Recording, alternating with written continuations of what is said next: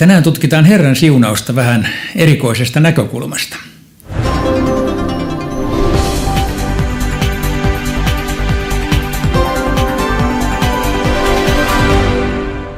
Israelin arkeologi oli vuonna 1975 tekemässä tutkimuksia Hinnomin laaksossa.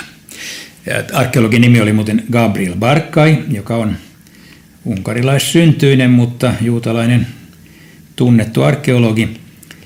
Hän selvitti näitä hautoja siellä laaksossa. Ne on tavallisesti kaikki haudot tyhjiä. Ne on tietenkin varastettu kaikki kamat jo pari tuhatta vuotta sitten, mutta yksi hauta hänen suureksi yllätyksekseen ja, ja kaikkien iloksi oli sortunut niin, että se oli avaamaton. Se oli täynnä kamaa. Kun se avattiin, niin sieltä tuli valtavasti tavaraa, jopa kaiken kaikkiaan yli tuhat erilaista esinettä. Ja ylivoimaisesti arvokkain niissä esineissä oli hopeakäärö, joka on meidän kuvassamme tässä. Se näyttää tässä suurelta, koska se on oikeasti aivan pikkuinen. Se oli kaulassa ollut koru ja rulla, joka sitten avattiin äärettömän vaikeasti avattava rulla. Ja siinä löytyy tekstiä, jota ei aluksi kukaan pystynyt lukemaan. Se on hebrea, mutta niin turmeltunut, että se oli tosi hankala. Vähitellen tutkijat huomasivat, että siinä taitaa olla Jumalan nimi hebreaksi kolme kertaa. Se on hebrealaiset kirjaimet, se kirjoitetaan yleensä näin JHVH, se tarkoittaa Herra.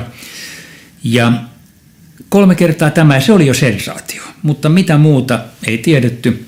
Sitten tarina kertoo, että museoviraston siivooja kuuli tämän ja sanoi, että no jos siinä on kolme kertaa sana Herra, niin miksei se ole Herra siunatkoon sinua, Herra varjalkoon sinua, Herra valistakoon kasvonsa sinulle.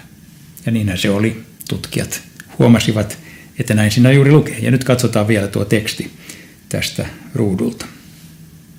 Herran siunaus löytyy raamatusta neljännen Mooseksen kirjan kuudennesta luvusta ja kestä 24-26. Siinä on muuten hyvä muistisääntö 4 kertaa 6,24, sillä se löytyy.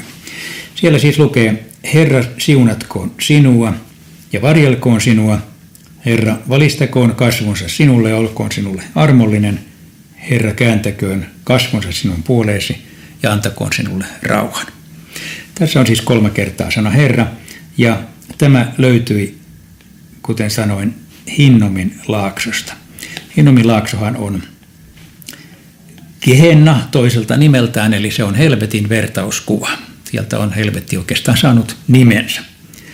Herran siunaus tulee siis helvetin reunalta, joka on minusta puhutteleva ajatus, mutta toinen puhutteleva tällainen ikään kuin ajatuksellinen yhteys löytyy vielä siitä, että Hinnomin laakso ja tämä hautalöytö sijaitsee Betlehemin tien varressa. Betlehemin tiehän johtaa Jeesuksen syntymäpaikalle.